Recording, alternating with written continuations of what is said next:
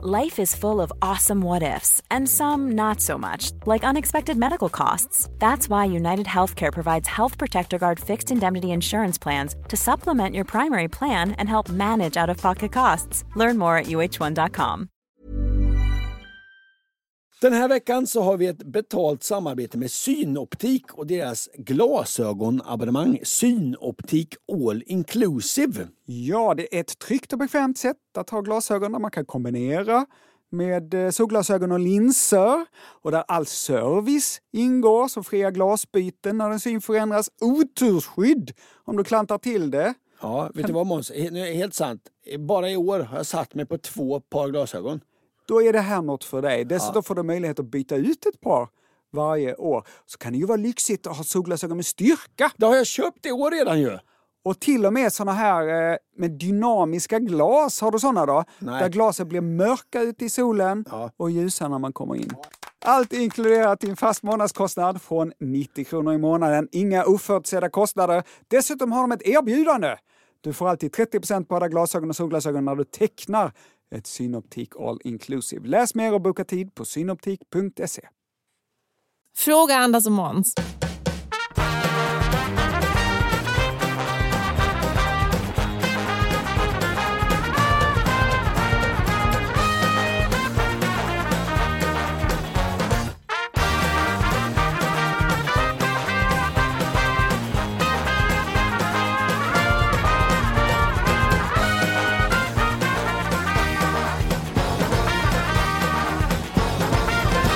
God dag, varmt och hjärtinligt välkomna till podden Fråga Anders Måns. Podden som gör sitt bästa för att svara på lyssnarfrågor. Ibland går det bra, ibland så svarar vi fel. Jag heter i alla fall Anders Johansson, mitt emot mig Måns Nilsson. Mitt emot dig, fast på en skärm. Ja, idag sänder vi, eh, sänder, vi spelar in det. Jag är i Stockholm och du är i Malmö. Känns lite ovant. Jag ser dig på en liten datorskärm här. Ja, ja. ja är men- det bra med dig? Ja, det eh, nah, det är bra är väl en överdrift. Det, jag finns. Det tycker jag är bra. Ja, ja, att, att du finns. Ja, nej, jag, jag, är, jag, jag är ju bra på många saker. Vissa saker ska man ju inte vara bra på. Till exempel sova, det ska man vara bra på, det är jag dålig på. Eh, ha ångest, eh, det är jag kanon. Så att en sån natt har jag haft. Det har legat och haft svårt att andas för att min hjärna får för sig att andas är väl inte så viktigt för dig. Tänk på de här jobbiga grejerna istället. Så att, eh, men nu är jag tillbaks och eh, det, det ska bli spännande att spela in en podd. Ja, men, men, men, men eh, vad tråkigt för dig att du inte har kunnat sova. Men du borde, det du borde gjort var att eh, bara slappna av lite. och sen om du pro- provar, om du, om du inte somnar direkt, att du går upp lite och gör något annat och sen går och lägger dig. Så Eller så provar här- du nästa gång. Eh, tänk på något annat. Ja, Tänk på något precis. kul. Tänk på någon rolig semester du hade när du var liten. Tänk hade ju varit mycket positivt. bättre. Ja. Det får Ja. du med dig, det knepet får du med dig till nästa gång. ja, vad snällt. Du är allt en riktig vän. Hur är det med dig Måns? Vet du vad? Det är så kallt i Malmö. Kylan har kommit eh, till Malmö. Det är, alltså fem minusgrader, men så här står det i appen. Ja, Känns som minus tio. ja, ja. När ja. jag vojade hit höll jag på att förfrysa min tumme. Förstår du? Eh, Fruktansvärt eh, kallt och ingen påverkas mer av kylan än jag. Jag hatar att frysa. Jag växte ju upp på landet helt utan underhudsfett. De iskalla vindarna blåste rakt igenom vårt hus. Hela dagarna satt jag med vår hund framför en byggfläkt. Jag väntade på bussen i snöstorm halv sex på morgnarna och snön letade sig ner i nacken på min ärvda jacka. Andres polarfärd har inget på min barndom. Än idag hatar jag kyla Ja. och jag tror jag upplever den annorlunda än ni andra. Ni verkar tycka att kyla är lite obekvämt. På sin höjd lite obehagligt.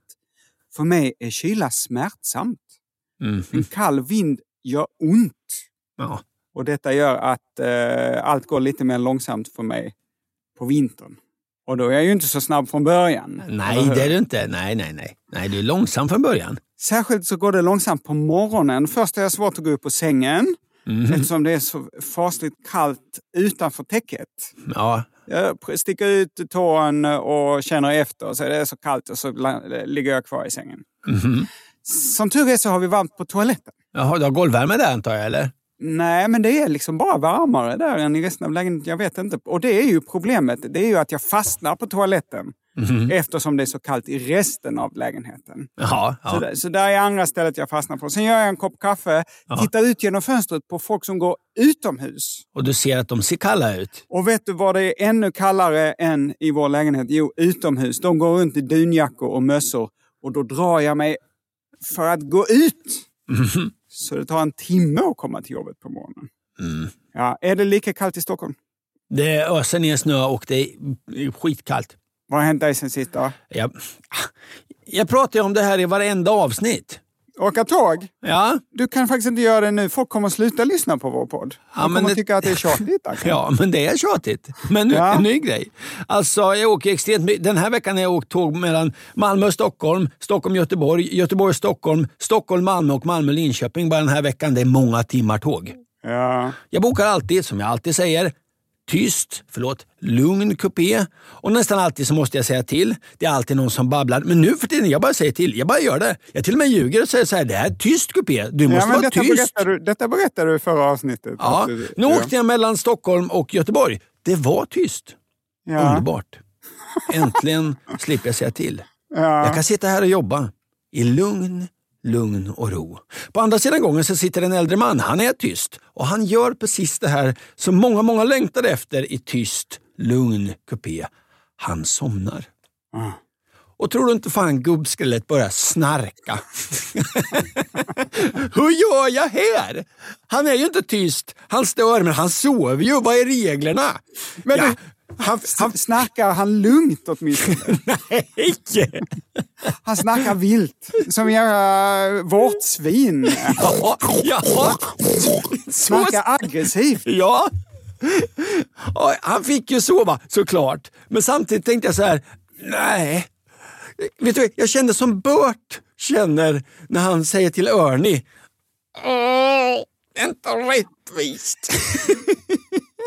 Men, men, Jag googlade men, det här Måns Nilsson. Jaha. Vad är reglerna när någon snarkar i tyst Du kupé? googlade det? Ja, hittade Ja. en artikel i Svenska Dagbladet från 2013 och jag läser ingressen.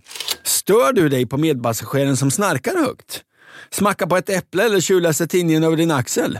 En undersökning visar att resenärerna vet om att de irriterar andra resenärer, men de bryr sig inte. Ah, han kan inte veta att han snarkar. Det brittiska eh, tågbolaget O2 Money har genomfört en undersökning på 2000 tågresenärer i Storbritannien. Åtta av tio hävdar i undersökningen att de stör sig på andra på tåg. Alltså nästan alla, 80 procent stör sig på andra. Men nu Ja, fortsätter jag. Men trots att resenärerna är medvetna om att hög musik, snarkningar eller telefonsamtal kan störa så visar undersökningen de valde att göra det ändå. Va? Folk bara skiter i det. Jag stör, men jag tänker fortsätta. 30% av britterna i undersökningen medgav att de kan somna och börja snarka. Trots att de vet att det här stör andra. En av fem tjuvläser tidningen på andras, eh, över and, eh, axeln på andra personer. Ja, men Tjuvläser tidningen, det där är en sån eh, liksom 1900-talssak. 1800 när man hade stora dagstidningar. Ja. När är den här undersökningen ifrån? Är den Eh. från 1800-talet? Nej, jag har glömt, men den, är, den, är, den har tio år på nacken åtminstone. Ja. Men det här är ju intressant. då. I undersökningen medgav en av fyra, alltså 25 procent av resenärerna, att de faktiskt inte tänker alls på sina medresenärer. Nej. Alltså är det så? Detta att kommer 20 inte som en överraskning. Nej, det är alltså så att 25 procent av mänskligheten stör sig, stör andra och men, och men de vet om det. Och Då måste jag eh, dra av poäng från människan som art och anmoda SJ att starta en ny typ av kupé. Ni kan ha kvar lugnkupé, det är fine, men öppna nu en tyst lugnkupé för omtänksamma där 25 procent av mänskligheten inte är välkomna. Med vänlig hälsning Gnällgubben Ankan. En knäpp fucking tyst satan knäpptyst kupé P. Ja. ska den heta. Men händer det aldrig att du stör andra då? I tyst kupé, eller som det heter då, lugn kupé, är jag tyst. Om Mm. det ringer så, så har jag, ja, då känner jag att det dallrar, för jag hör ju inte att det ringer. Men jag svarar också så här. Dallrar? Ja, det dallrar så här. Vänta, eh, hallå, hallå, hallå, hallå, hallå. ett ögonblick. Jag tassar ut och så går jag till restaurangvagnen. Där pratar jag i, i, i telefonen. Anka Johansson, Ja. kolla här då. Nu visar jag upp för kameran. Vad tror du det här är för något? En ny doktorsavhandling. Vi har fått in en massa nya doktorsavhandlingar. Ja, vad trevligt. Sara Bromé har skickat sin. Jag läser. Hej Ankan och Måns. I avsnitt 94, Alla heter Glenn i Sölvesborg, nämnde Ankan att han ser fram emot att ha en liten hylla med avhandlingar hemma när han har gäster. Mm. I den samlingen tänkte jag att min avhandling skulle platsa eftersom den delvis handlar om ankor. Ja, Om än till väldigt, väldigt liten del. Så trots att, inte, att ni inte är en myndighet för insamling av avhandlingar så skickar jag min avhandling i fysisk oceanografi. Mycket nöje, Sara Bromé. Tusen tack Sara! ja underbart. Ja. Nanny Persson vid universitetet i Bergen. Jaha. Alltså st- staden Bergen i Norge, inte ett Univers- universitet uppe på Kebnekaise. Nej, nej, nej. Har studerat rosors genetik Oj! och skriver några av de arter jag studerat har över 10 kromosomuppsättningar. Det är ganska imponerande om man jämför med de två som människor och de flesta andra djur har. Ja, här rosar är ju imponerande på många sätt. Och Johannes har eh, skickat in. Ser du här vad han studerar? Eh, På Svenska lantbruksuniversitetet. Exakt. Det måste Han är, precis, han är precis klar med sin. Den här är helt... Eh, den är fortfarande varm från tryckpressen.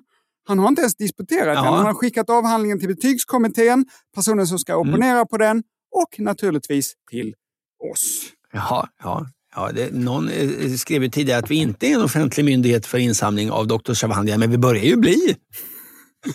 Johannes skriver så här. Man kan forska på så mycket. Ja, I mitt doktorandarbete grävde jag 400 gropar inom ett skogslandskap i Västerbotten. Kul va?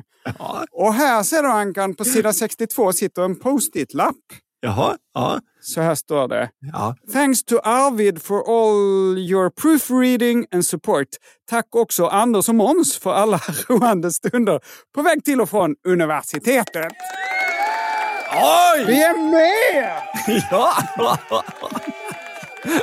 ja och vet du vad Måns? Igår var jag och såg en film i, i Stockholm. Ja, och, och under tiden jag satt och väntade på att filmen skulle börja kom det fram en man med finsk brytning. Eh, och sa, jag ska bara hälsa från, eh, och så sa han ett kvinnonamn som jag tyvärr har glömt, på Costa Rica. Ni är med i hennes doktorsavhandling. Eh, det var all Jag trodde det här, Johannes, var det första gången vi är med i en doktorsavhandling. Men det, vi är alltså med i två! Ja, ja, ja. ja. Herregud. ja. Tusen tack eh, Johannes eh, med flera. Fortsätt skicka in era avhandlingar. Med det sagt, nu ska vi göra det vi är satt att göra, det vill säga svara på lyssnarfrågor. All together all together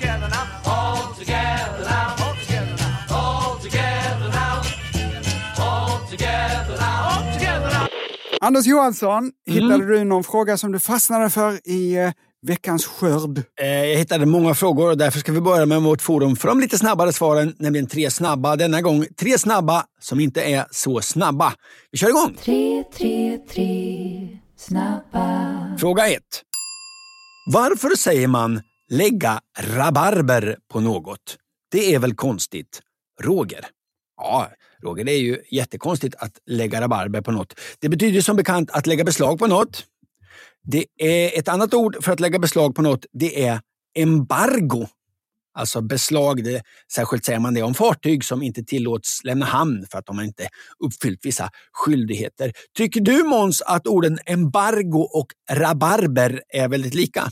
Ja, men de, är, de har något, ja. Något Nej, gemensamt. de är ungefär lika lika som Lili och Sussi Sussi och en bit rågbröd. De är inte lika alls. Jaha. Rabarber, embargo. Institutet för språk och folkminnen skriver det är en skämtsam förvrängning av lägga embargo på. Jaså? Tycker du att det är skämtsamt Måns skojigt? Lyssna Ja. nu. nu. Nu ska jag säga, nej, men lyssna nu. Nu ska Ja. jag säga rabarber, rabarber. Lyssna. Ja. Rabarber, embargo. Haha. Skämtsamt va? Eh, ja. Inte så skämtsamt. Men, Ja, men- fortfarande sant. Lena pa Palicki är språkvårdare i Svenska språkrådet. Hon säger det är en jättekonstig felhörning. Från början hette det lägga embargo på något. Embargo kommer från spanskan och betyder lägga beslag på något. En felhörning Måns, ska vi testa det då? Mhm. Vad tycker du jag säger nu Måns? Mm. Embargo. Rabarber. Nej, vad tycker du jag säger nu då Måns? Lyssna. Ja, ja. Embargo. Rabarber. Sa du det? Tyckte, tyckte du ärligt någon gång under den här lilla frågestunden att jag sa rabarber? Nu, precis nu. Nu sa jag det. Ja. Ja. Ja, ja. Men med anledning av det ska jag spela en, ett kortspel Måns. Men det heter det så på engelska också? To, to put uh, reverb on something? Det gör det Det- nog. Ja, det heter det nog. De har också hört fel. När du snackar engelska, Anka, då är you, you put reverb on, on a lot of things. Ja. Så, så, eh, funny cause it's true. Ja, jag skulle mycket väl kunna säga så. Men med anledning av detta Måns, i, Ja. tre, i Tre snabba ska vi spela Vad vet Måns Nilsson om rabarber? Får man lov att ha eh, tävlingar i Tre snabba? Ja, idag får man det. Jaha. Det är tre frågor och du måste säga, sätta alla tre, annars tvingar jag dig att, ja, annars så tvingar jag dig att lyssna på den här. Ja, men för dig är det där ett straff. För mig är det ju en belöning. Fråga Jag ett. gillar ju den här låten. Ja. Är du med då? Fråga ett här. Mhm. Är rabarber en frukt eller grönsak? Ja, det är ju syrlig. Mm. syrlig växt. Mm. Jag säger att det är en grönsak. Ja, det är rätt. Ja! Eh, Rabarbern används ju ofta som ett frukt eller en bär. Nu kör vi till, eh, Den eh, används inte som ett bär. Nej, på samma sätt att man har den i paj eller så. Ja, ja. Ja, ja. Nu kör vi fråga två. Historiskt har rabarber använts som medicin mot vad? Hmm. Mm. Jag kan tänka, de har ju stora blad. Mm. Då kan någon ha tänkt, det där kan man lägga på något köttsår, de där stora bladen. Eller om man, eh, någon brännskador. Jag tror att det har använts eh, på brännskador, de där stora bladen. Det är fel Måns. Det är fel. Mhm. Det används som medicin mot förstoppning. Själv kan Ja. jag torka det som åldes eh, till ett pulver mot förstoppning. Nu kör vi Ja. fråga tre. Rabarber innehåller oxalsyra som i stora mängder är giftig och kan skada njurarna. Personer med anlag för njursten eller småbarn ska inte äta rabarber. Men hur mycket med rabarber måste jag äta för att det ska vara skadligt? Det är fråga tre. Ja, Mm. 300 gram. Eller hur, får jag alternativ eller? Nej. Nej, Nej. Nej då, jag förstår mitt kast här då. 300 gram. Livsmedelsverket skriver friska personer måste äta flera kilo rabarber för att riskera symptom på förgiftning. Måns, ett av tre i, i leken Vad Ja, kan för rabarbern? här kommer straffet. Vad lång den blev för att vara tre snabba. Nu kör vi fråga två. Är du med? Hej Ankan och Måns. Eh, eller Hej Ankan och den bästa Antikrundan-experten. Jag undrar hur, oh ja, jag undrar hur Kattegatt har fått sitt namn. Våran idé att katt ju heter gatto på spanska, som är väldigt likt gatt, och att sundet heter katt-katt. Eller har det någon annan förklaring? Tack för den absolut bästa podden, Vilma. Ja, Vilma, det finns en helt annan förklaring och den är till skillnad från din förklaring helt sann. Men först, Måns, eh, du vet, vår vän Fritte Fritzson, han som bland annat, bland annat är känd för att han har vunnit tv-tävlingen På spåret. Han var en dag, och det här är säkert åtta år sedan, väldigt irriterad över att folk har svårt att placera Kattegatt och Skagerrak. Kan du den Måns? Vilken ligger längst norrut? Upp mot Norge? Kattegatt Eh. eller Skagerrak? Skagerrak. Ja, snyggt Måns. Kattegatt är ju här nere vid, eh, vid mig. Ja, precis. Men nu skulle det ju handla eh, som sagt om Kattegatt. Och varför heter det Men så? gatt, som eh, ett gatt, det, Ja. det, det är ju en, eh, en öppning eller eh, eh, liksom ett... eh, Ja, du får förklara, du som har läst på. Ja, ja, vi börjar med gatt. Det, det är precis som du är inne på, en, en, en, en trång passage, ett gatt. Man går igenom ett gatt där det är lite smalt, eller hur? Mm. Och Det här ordet har sitt ursprung i nederländskan. Och ned, de åkte ju mycket båt, typ förr. Mm. De älskade att åka båt. Ja, De hatade att vara hemma. Ja, och det är inte så konstigt att, de åkte mycket båt, för de bodde ju i princip i havet. Ja. Ja, jag vet inte om det är den eh, korrekta historiska förklaringen. I Nederländerna betyder gatt då typ trångt, trångt sund, men också inom sjöfarten ett lite farligt vatten. Jaså? Ja. Och Kattegatt då, det är ett nederländskt ord eh, med den ursprungliga betydelsen katthål. Alltså som ett hål i en dörr. Ett, ett, ett hål, Katthål? ja, alltså som en, ett, en Jag tänker på En det där hålet som katter har längst bak. Men Nej, nej, nej, nej, nej, nej, alltså en kattlucka. En kattlucka? Ja, Aha. och då är det ju inte så, så konstigt. Ett farligt gatt där man ska passera och man ska till det där att det är katthål. katthålet. Men det här var mest inofficiellt, alltså på skoj. Ja. Ett hav kan ju inte heta Kattluckan. Det är, det är som en stad skulle heta Örnsköldsvik eller Ja, ett band skulle heta Topplock eller att djur kanske skulle heta näsapa. Nej, det går inte.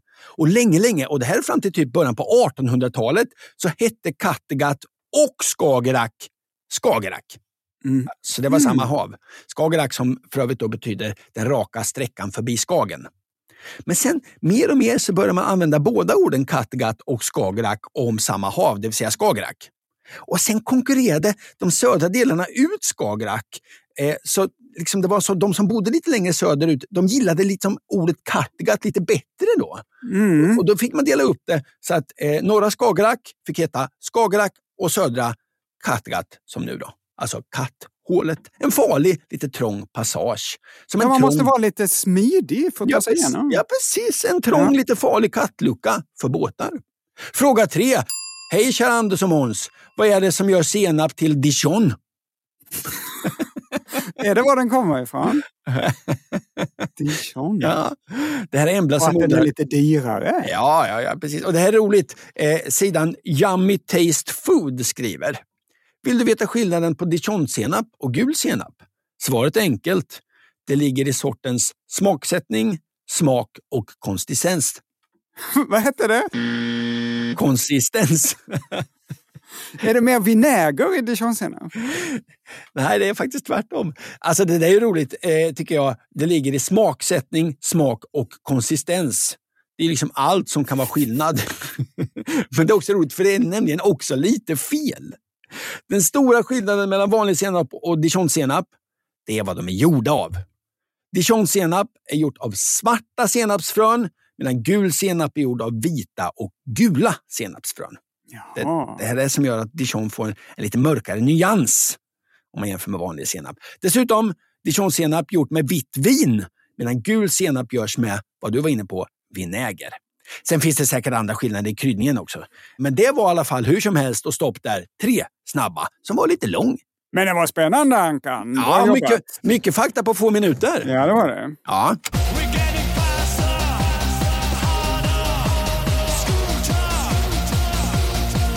Vi har fått en fråga från Simon. Så här skriver han.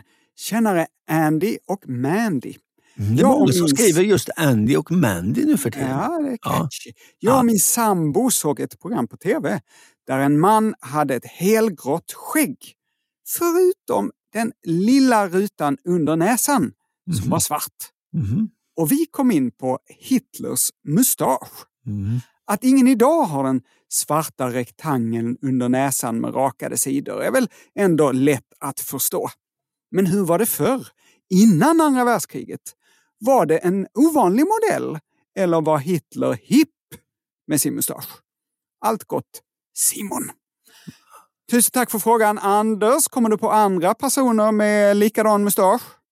Ja, men jag försöker då eh, plocka fram ur minnet bilder på historiska personer eh, och hittar inget i mitt huvud där bilden av den mustaschen framträder. Nej, det, jag känner att han, eh, ja, han var ju vad vi, brukar, vad vi brukar kalla dum i huvudet och då kanske liksom det, det, det framträdde även i hans f- eh, känsla för stil och smak. Jag tror att han var, var ful redan då.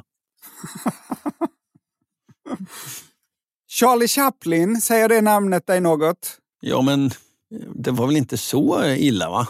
Eller Charlie hade han Chaplin hade ju en exakt likadan mustasch. Ja, det har du rätt i. Att jag inte kom på den.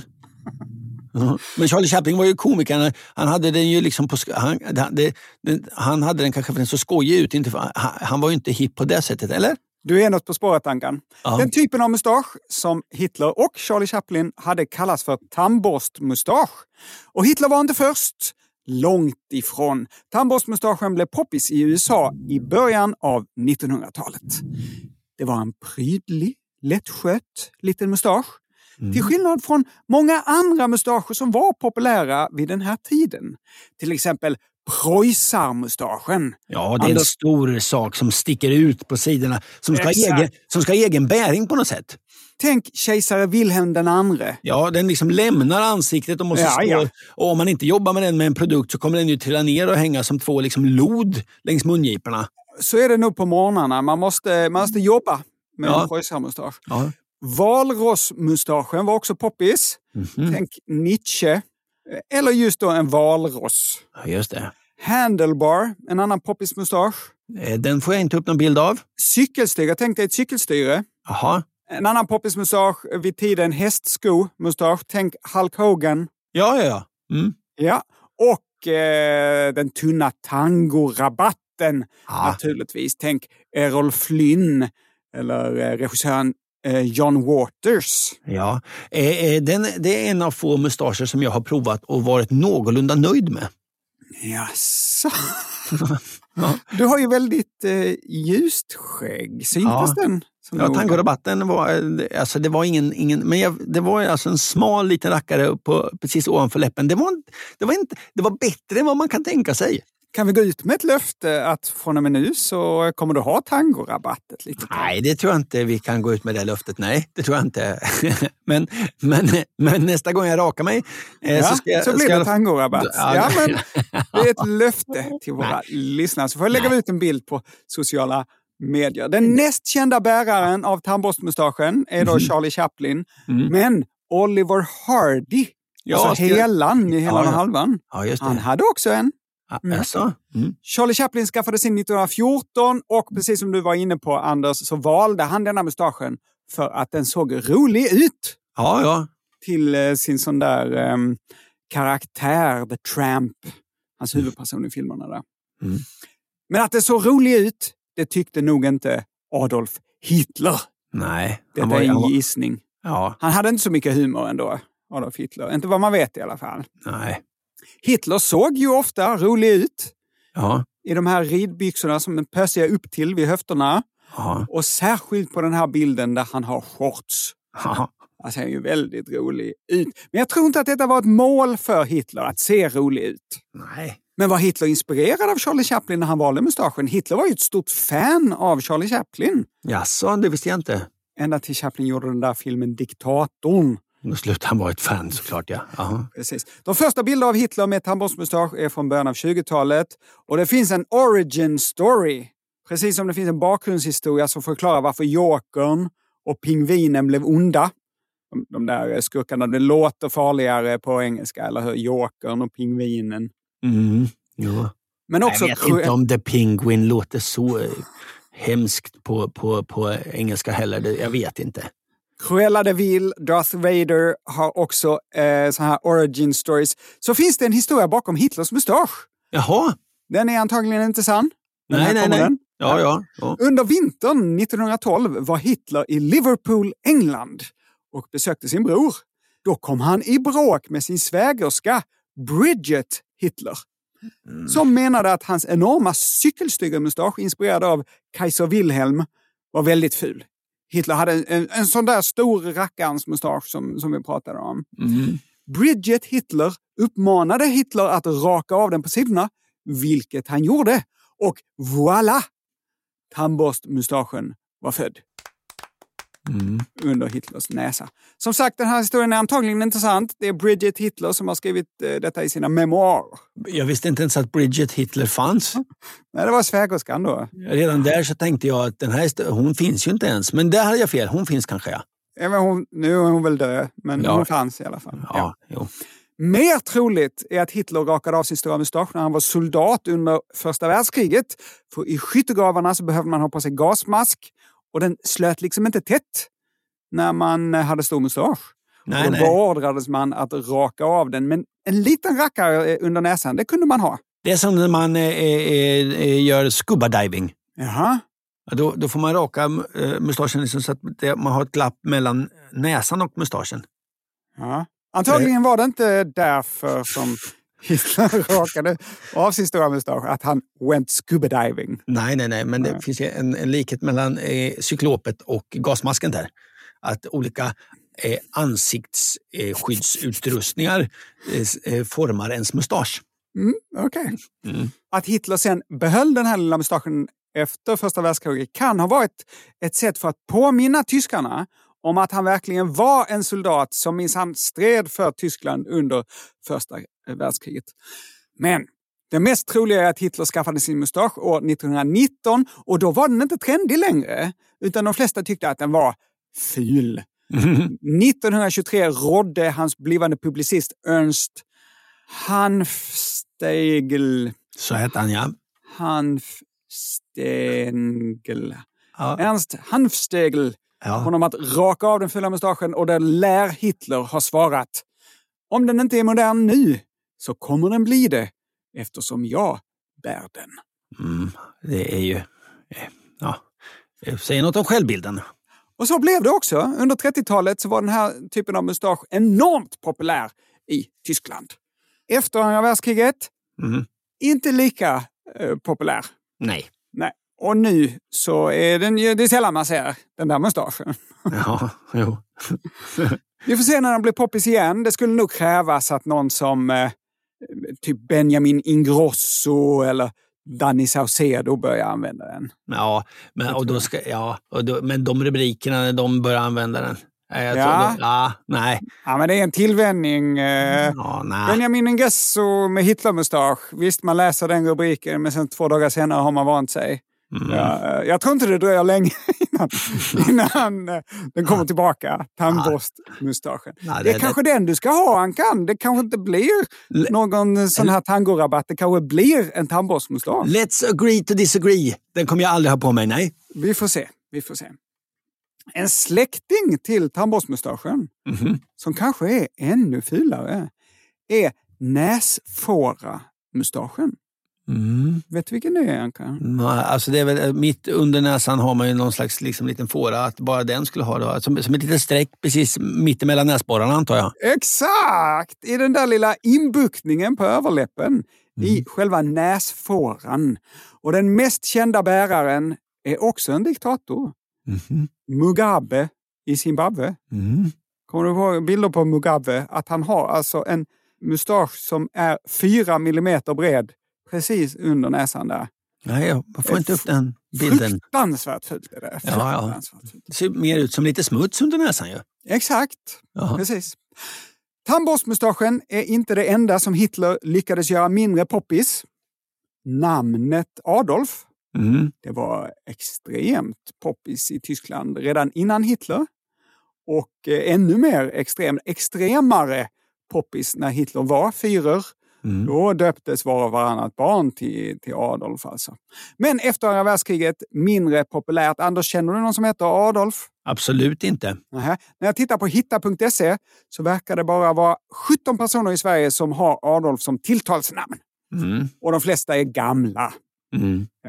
Men frågan är om de är tillräckligt gamla. Förstår du vad jag menar Anders? Absolut, absolut. Vadå? Ja, men om man är född efter kriget och fått heta Adolf så kanske föräldrarna eh, hade sympatier som att de kände att Adolf är, hade nog rätt. Exakt det jag fiskar efter är om de döptes till Adolf före eller efter Adolf Hitler blev känd. Om de är uppkallade efter honom eller ej. Och Hitler blev då rikskansler 1933. Så man räknar på det så alla då som är över 90 år gamla Mm. kan ha döpts av föräldrar som inte kände till Hitler. Mm. Men då kan de inte ha läst en enda tidning för att redan 1923 så genomförde ju Hitler den där ölkällarkuppen i München. Så egentligen ska personerna vara över 100 år gamla för att man ska kunna vara alldeles säker. Men sen ska man ju säga att det, det, de var ju barn, så det, det, man får ju, de, som heter Adolf idag, ja, det var ju inte de som valde. Nej, såklart. såklart, Nej, såklart. nej. Namnet Hitler då, Anders? Mm. Så här står det på Wikipedia. Känner du någon som heter Hitler i efternamn? Nej. nej. Så här står det på Wikipedia. Hitler är ett tyskt efternamn. Det är starkt förknippat med nazistledaren Adolf Hitler. Mm. Jag är beredd att hålla med. Det är intressant för att eh, ingen döper ju eh, sig såklart till Hitler eller byter namn till Hitler i efternamn. Men jag hade ju en tandläkare som hette, eh, han hette ju Stalin då. Han heter Stalin. Ja, men det står ju när jag skulle boka, hette han ju Bob Stalin. Bob Stalin. Ja. Det, men han hette ju Stalin då. Så, så, eh, så, Ja, alltså att hit, heta Hitler är ju inga konstigheter. ja, ja. Jag heter faktiskt Adolf Hitler. Ja, du, Snälla, kom, snälla. nej, Sluta kom, busringa till mig. du kommer inte komma undan med det. Nej. Så här fortsätter det på Wikipedia. Efter andra världskriget ändrade många personer som föddes med efternamnet Hitler sitt efternamn. Surprise. Bland annat så fanns det en stor familj i Ohio, USA, som hette Hitler i efternamn. Familjen Hitler. Mm. Och de tyckte då det blev eh, besvärligt när Hitler kom till makten Mm. i Tyskland. Vet du vad Anders? Nej. Lite senare i det här avsnittet så ska jag Ja. fortsätta prata om namnet Adolf. För då ska jag berätta historien om Adidas och Puma. Ja, den gamla klassikern. Fint ju. Ja, Men nu tar vi en kort paus för lite information. Charlie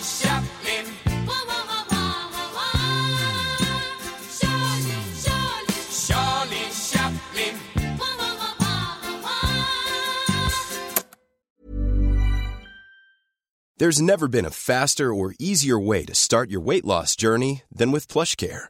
PlushCare accepts most insurance plans and gives you online access to board-certified physicians who can prescribe FDA-approved weight loss medications like Wigovi and Zepbound for those who qualify. Take charge of your health and speak with a board-certified physician about a weight loss plan that's right for you. Get started today at plushcare.com slash weight loss. That's plushcare.com slash weight loss. plushcare.com slash weight loss. Hiring for your small business? If you're not looking for professionals on LinkedIn, you're looking in the wrong place. That's like looking for your car keys in a fish tank. LinkedIn helps you hire professionals you can't find anywhere else, even those who aren't actively searching for a new job but might be open to the perfect role. In a given month, over 70% of LinkedIn users don't even visit other leading job sites. So start looking in the right place. With LinkedIn, you can hire professionals like a professional. Post your free job on linkedin.com slash people today. This is Paige, the co-host of Giggly Squad, and I want to tell you about a company that I've been loving, Olive June. Olive June gives you everything that you need for a salon quality manicure in one box. And if you break it down, it really comes out to $2 a manicure, which is absolutely insane. It's also so easy to get salon worthy nails at home with Olive and June. The difference between how your nails used to look when you did them yourself and now with the Manny system is a complete game changer. The best thing about Olive and June too is it's a quick dry. Dries in about one minute, lasts for five days, and full coverage in up to one to two coats. Visit oliveandjune.com slash perfectmanny20 for 20% off your first system. That's oliveandjune.com slash perfectmanny20 for 20% off your first system.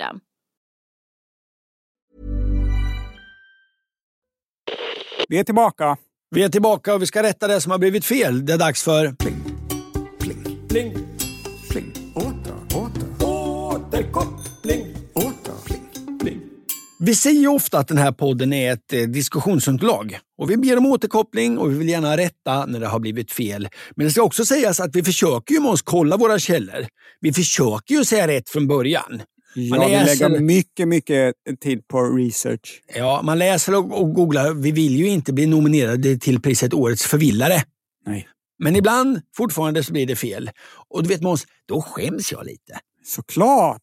Det är ingen rolig känsla att skämmas. För några veckor sedan så pratade jag om den eventuella klimatpåverkan mail har. Och där blev det nog lite fel. Det är ju fortfarande så att internet och data och datalagring står för en, en ganska stor del av vår klimatpåverkan. Men i undersökningen jag hittade hävdades det att om vi slutade skicka tackmail bara i England så skulle vi spara koldioxid motsvarande 81 000 flygningar mellan London och Madrid. Ja, det var inte riktigt rätt. Isak skriver, i avsnitt 6 berättar ni att 16 000 ton koldioxid motsvarar 81 000 flyg London-Madrid. Det lät ju lite för mycket för att vara sant. Det är i själva verket 81 000 passagerare. Ja, och många har hört av sig angående själva siffrorna, bland annat Gaspappan. Hej Ankan och Månkan. Tack för ett underbart program och en halvtimmes ljus i, annars, i en annars mörk och grå pendlingsvecka. Jag tycker oftast ni är utmärkta och underhållande svar. Men om ett e-postmeddelande mindre per dag i Storbritannien skulle ge upphov till en besparing på 16 433 ton koldioxid per år så måste utsläppen från samtliga e-postmeddelande som skickas i hela världen bli enorma. Och då bör ju rimligen just e-post vara en väldigt liten del av all data på internet jämfört med film, musik, porr och så vidare. Jag kollade lite snabbt och hittade siffror på att det skickas 281 miljarder mejl varje dag globalt. Och vi bortser från ert räkneexempel som bara rör Storbritannien. så skulle 281 miljarder mejl ge upphov, upphov till 46 miljoner miljarder ton koldioxid per år. Det kan jämföras med de totala årliga globala utsläppen som ligger på cirka 54 miljarder ton koldioxid. Ja, det hör man ju att det här är inte Ja. rätt. Nej, tack för ett annars bra program. Puss och kram. Vi säger så här då. Det där jag pratade om mejl och Storbritannien. Ta Ja. det inte med en nypa salt, utan ta det som att jag sa fel. Det var, var det du som hade räknat på det, Anders? Nej. I så fall är jag inte helt överraskad Nej, att det det blev var lite inte jag som fel. hade räknat. Det var en undersökning av Ja. ett engels, en engelsk producent av grön el. Och Jag får väl säga att det var de som hade räknat Ja. fel. Och jag, Man får kanske kolla sina källor då. Ja, men jag kollade den här, den här undersökningen var ju refererad till på en massa ställen. Jag tänkte det här Ja. det, det lät väldigt rimligt. Det var inte så att jag bara sket i det, men, Nej, nej. men, men, för jag tänkte, men, det blir så okej. Här kommer till våra lyssnare. Det där blev fel. Jag ber om ursäkt för det. Återkoppling. Mer återkoppling. I förra, eller möjligtvis för förra avsnittet så pratade jag om att artister förr i tiden stal melodier rakt av och hoppades att ingen skulle upptäcka. Och detta var apropå att Cornelis Vreeswijks låt Brev från kolonien. Alltså den eh, Hejsan Mossan, Hejsan Stabben. Stabben. Att det är en cover. Så här skriver Niklas. Återkoppling. Jag reagerar starkt när Måns anklagar Cornelis för att stjäla melodier. Det är sant att det var vanligt för att så gjordes, men en som aldrig hymlade om det och som alltid informerade om originalkompositör i skivkonvoluten och så vidare var just Cornelis. I de fall han spelade låtarna med stulen melodi live så hette det oftast att han citat lånat av en kulturarbetarkollega. Slutcitat. Och det är ju konstnärlig frihet med en stöld, eh, skriver Niklas och fortsätter. Cornelis var dålig på många sätt, men någon låttjuv var han absolut inte. Tack och förlåt, Niklas. Tack Niklas! Och så här skriver Andreas. Hej Anders och Måns! Som ni var inne på i podden så var det nog lättare att sno melodier förr. Så det är med tveksam håg jag nu skriver följande. Som kanske krossar mångas hjärtan. Eller i alla fall ger dem en liten törn. När vi var ute och reste jorden runt 1998 så gjorde vi ett stopp ett par veckor på ön Kofifi, som då inte var en överexploaterad turistö utan ett härligt backpackerparadis. Jag gissar att det här är en ö i Thailand då, och den kanske inte uttalas Kofifi. Kofifi. Nej, nej, nej. Men i, i vår podd uttalas den koffifi. Ja. Så är det ju.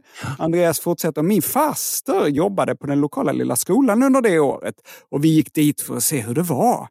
Då fick vi höra en liten skolorkester spela en melodi vi kände igen väldigt väl. Glatt tänkte vi, nämen, tänk att Astrid Lindgrens visor är kända ända borta i thailändska övärlden. Döm om vår förvåning när vi fick reda på att det vi fått höra var en traditionell thailändsk melodi. Det är en enkel melodislinga som i mitt huvud ackompanjerar texten. Lille katt, lille katt, lille söte katta. Vet du att, vet du att det är mörkt om natta. Andreas fortsätter. Kan hända hade Georg Riedel varit på semester runt 1970 och tänkt hit kommer inte en jävel komma från Sverige och lyssna, så den melodin snor vi. Eller så har slumpen spelat honom ett elakt spratt. Ha det gött. Andreas? Ja, jag vill höra melodin. Lille katt. Nej, jag, Lille jag, katt. jag ville höra ett klipp av den thailändska Ah. eh, melodin. eh. Ja, ja, ja. Ja, ja, om du som lyssnar har ett klipp av den thailändska melodin Ja. så skicka hemskt gärna. Eller om du på något sätt vill försvara Georg Riedel så eh, skriv en rad till fragga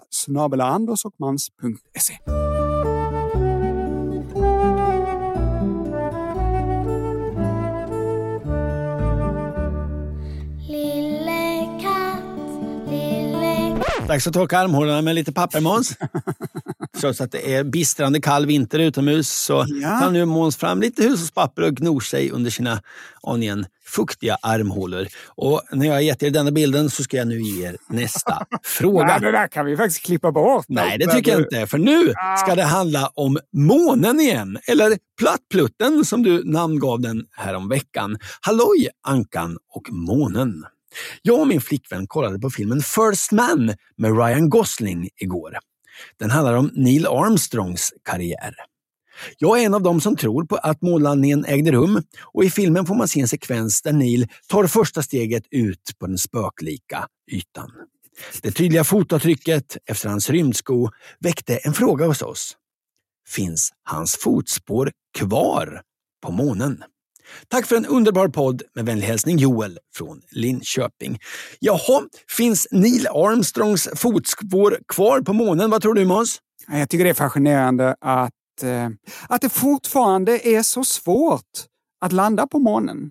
Det är ju Ja. många nyligen som har misslyckats. Ja. Och sen lyckades Indien eh, här nu bara för någon månad sedan. Men att man inte skickar upp människor på månen. Vet du hur många som har-. Vet många som har gått på månen totalt? Ja, det är inte många alltså. Nej, 12. Jag ser- 12 personer. 12. Ja. Vet du vad? Jag tror att hans fotspår finns kvar. Sveriges Radio gjorde 2019 ett reportage med den passande titeln Hur länge finns fotavtrycken kvar på månen? Och där lär jag mig För på månen finns de där första fotstegen, symbolen för en historisk landvinning. Hörde Måns? Hon säger att de finns där. De är kvar. Stämmer det här?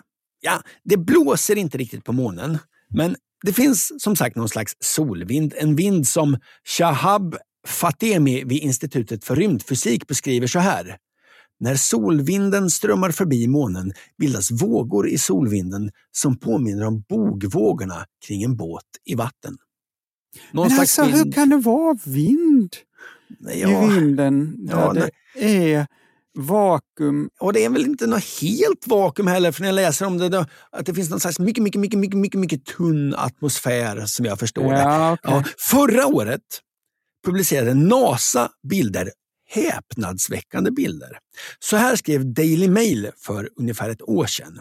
Idag är det årsdagen av Apollo 11s månlandning. Första gången som människan klev på ytan av en annan värld.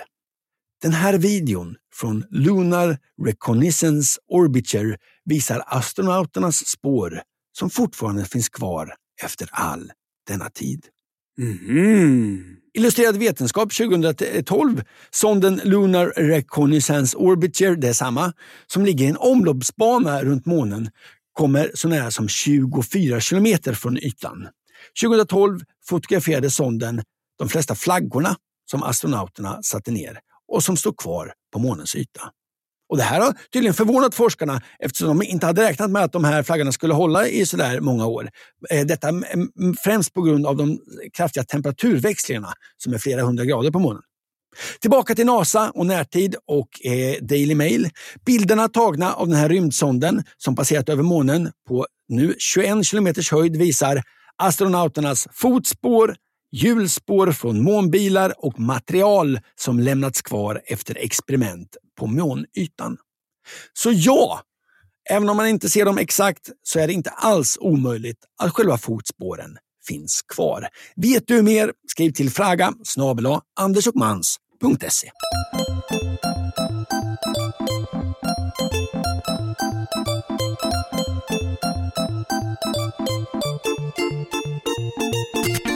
Just det, månen som nu heter alltså Plattplutten. Eller Glenn.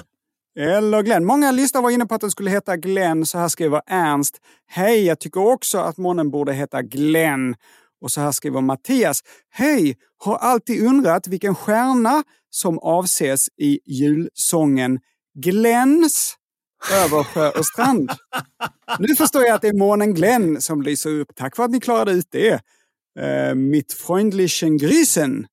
Mattias. Med vänliga hälsningar, Mattias. Just det, det blir tyska där. Mm. Och eh, vi har ju många olika ämnen ofta i de här poddarna. Vad har vi pratat om idag, Anders? Eh, Adolf. Hitler, månen, mer. Se- senap, eh, att lägga rabarber på saker eh, och mina felaktiga fakta om koldioxidutsläpp från mail.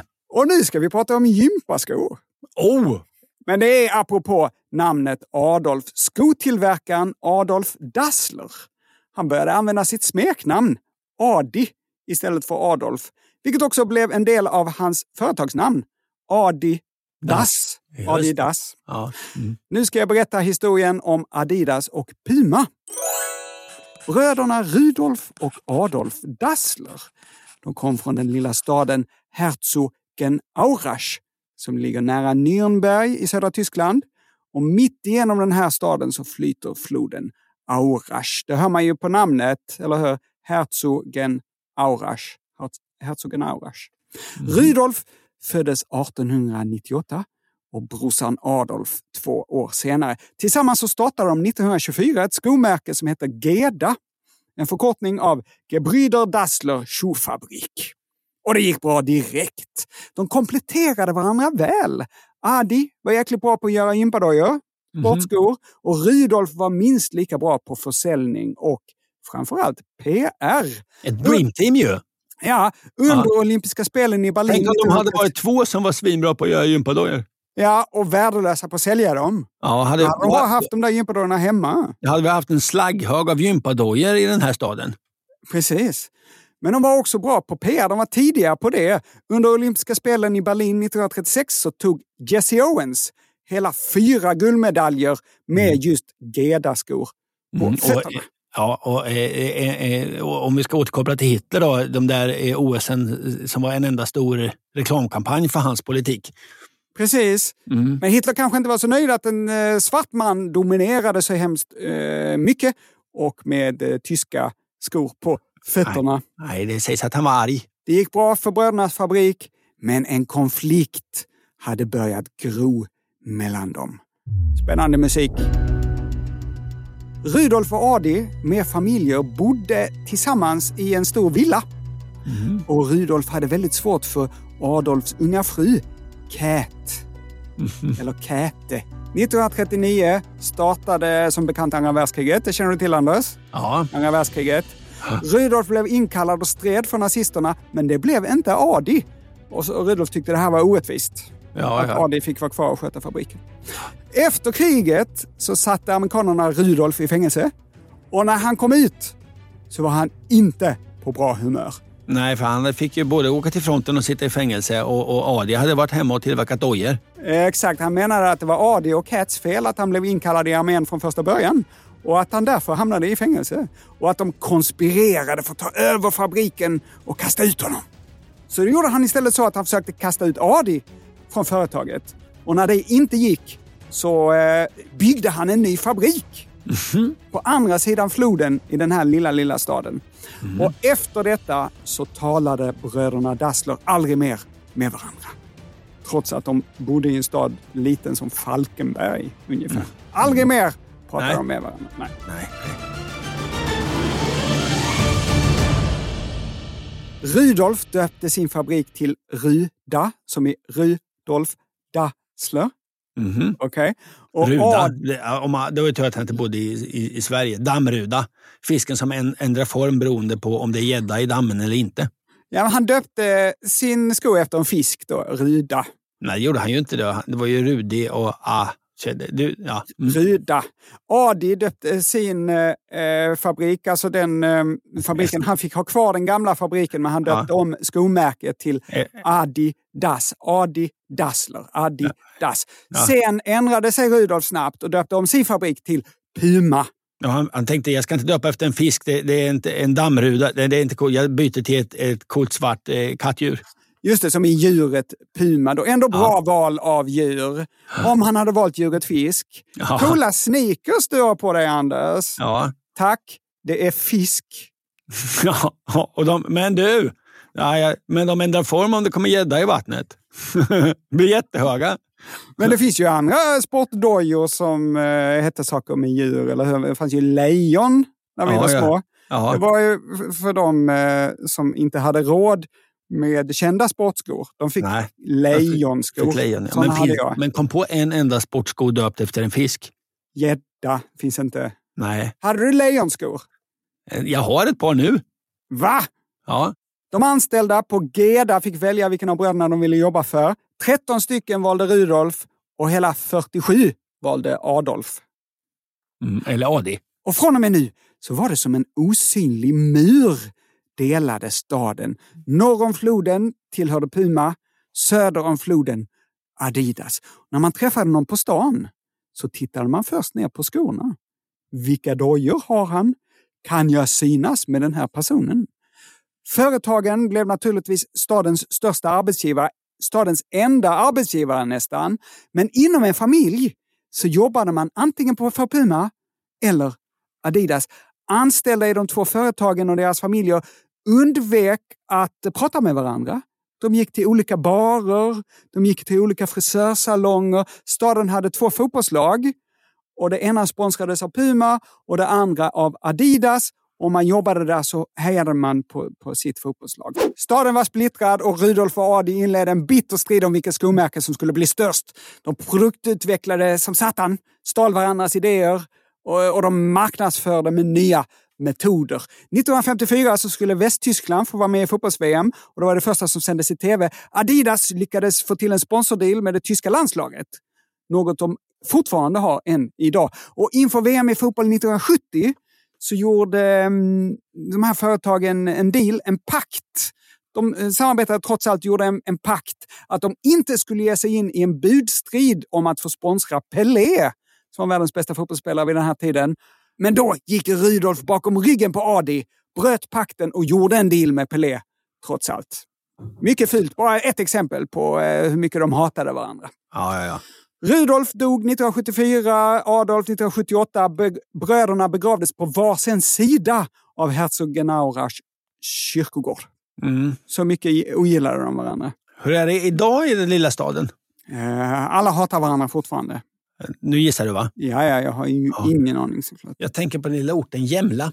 Jäm, ja, i som Småland. ligger, ligger utan, utan, alldeles utanför Växjö där det plötsligt dök upp jättemånga tillverkare av träleksaker. Det finns ett, ett litet leksak, träleksaksmuseum i Jämla man kan, jag kan rekommendera där de berättar historien om hur det plötsligt exploderade tillverkning av träleksaker i den lilla orten. Mhm. Men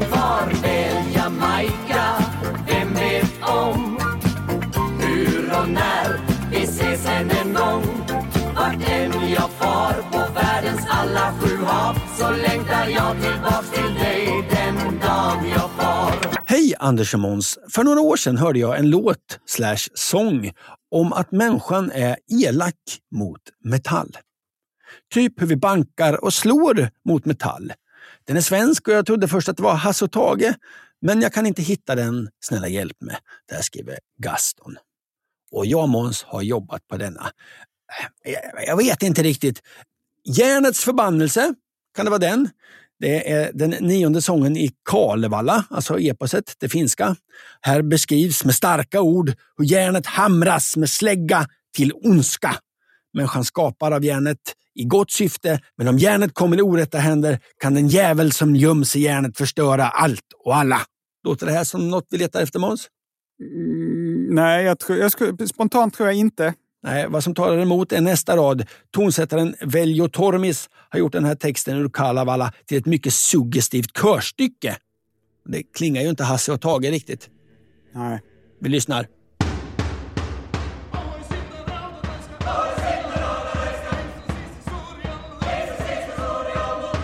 Nej, det är nog inte den.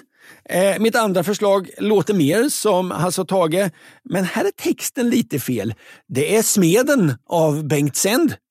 Bengt Sänd! Ja, den handlar om en smed som i och för sig i vissa fall blir arg på metallen han jobbar med. Han stod här nyss med hammaren ut i handen Så lugn och barsk som gamla smeder står I sot och svett och kol slog han hårt mot glödgat stål Som han slagit under 50 långa år jag tror inte att det är något av de här alternativen som vår brevskrivare letar efter. Det får bli en liten efterlysning. Vi söker alltså en låt som handlar om citat att människan är elak mot metall. Typ hur vi bankar och slår mot metall och man kan tro att det är Hasse och Tage. Skriv förslag till fraga snabela andersochmans.se. Vi avslutar veckans avsnitt med eh, ytterligare lite återkoppling. Så här skriver Gabriella. Hej, jag sitter och lyssnar på avsnitt 89 jag ligger lite efter inom parentes. Och det får vi ju säga att det ska man helst inte göra. Man ska ju helst eh, inte ligga efter, man ska helst ligga lite i framkant så man kan vara med och återkoppla Ja. och så vidare. Eh, Gabriella fortsätter. Jag hör frågan om man kan äta klistermärken på äpplen eller ej. Och här kommer en helt sann historia. Mm. När min äldsta dotter var fyra år skulle jag hjälpa till att torka henne efter ett toalettbesök. Jag torkade och såg något konstigt på pappret. Det var ett klistermärke från ett äpple som hon råkat äta upp och som kom ut lika fint som det var när det satt på äpplet. Färgerna var inte blekta och texten Granny Smith var lika tydlig och läsbar som innan matsmältningen. Så helt nyttigt att få i sig dessa märken kan det inte vara om de inte ens förstörs av magsaften. Med vänlig hälsning Gabriella. Nej, men det tror jag vi eh, kom fram till att man ska försöka att undvika äta klistermärken. Vet du vad Måns? Det här var faktiskt igår. Så åt jag ett äpple. Ja. Så fick jag den här klisterlappen i munnen. Mm. Och så då kände jag den där och så tänkte jag efter. Ska jag äta det eller ska jag ska, ska man skita i det och bara svälja den eller ska jag hålla på och peta ut den nu? Ja. Så jag tog mig en liten sekund på att fundera och sen valde jag faktiskt att ta ut den. Ja, bra! Ja. Det tror jag var bra. Ja, ja. Försök eh, att dra ner på din konsumtion av klistermärken. ja det är en generell tips. Och med det här tipset avslutar vi dagens eh, poddutsändning av podden Fråga Anders och Måns. Vi hörs igen redan om en vecka som vanligt för då är det nästa vecka. Tills dess skriv fler frågor till fragga andersmans.se. Ha det så bra! Puss och kram.